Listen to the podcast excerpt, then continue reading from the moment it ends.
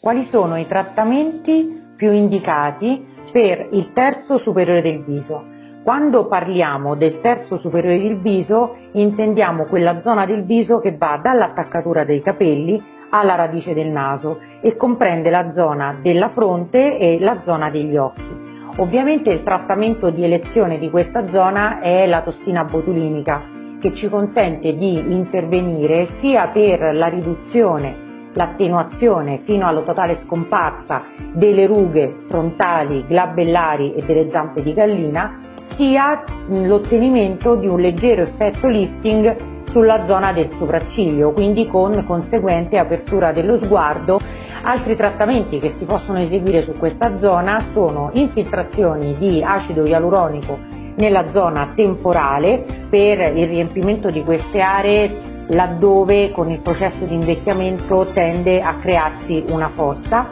e anche l'infiltrazione con lo stesso acido ialuronico della zona corrispondente al sopracciglio. Anche questo eh, filler ci consente di sollevare leggermente il sopracciglio e di sollevare di conseguenza anche la palpebra superiore. L'altro trattamento più utilizzato nel terzo superiore del volto è la blefaroplastica non chirurgica con un trattamento che prevede l'asportazione e l'eliminazione della pelle in eccesso nella palpebra superiore e a volte anche inferiore attraverso un intervento, un trattamento che eh, utilizza come tecnologia la tecnologia al plasma e che non prevede alcun punto di sutura ed è un trattamento totalmente esangue. Questo consente una corretta cicatrizzazione senza che alla lunga ovviamente rimangano i segni delle cicatrici paragonabili alle cicatrici da blefaroplastica chirurgica classica. I trattamenti del terzo superiore del viso prevedono sempre un eh, trattamento a livello degli occhi e questo perché?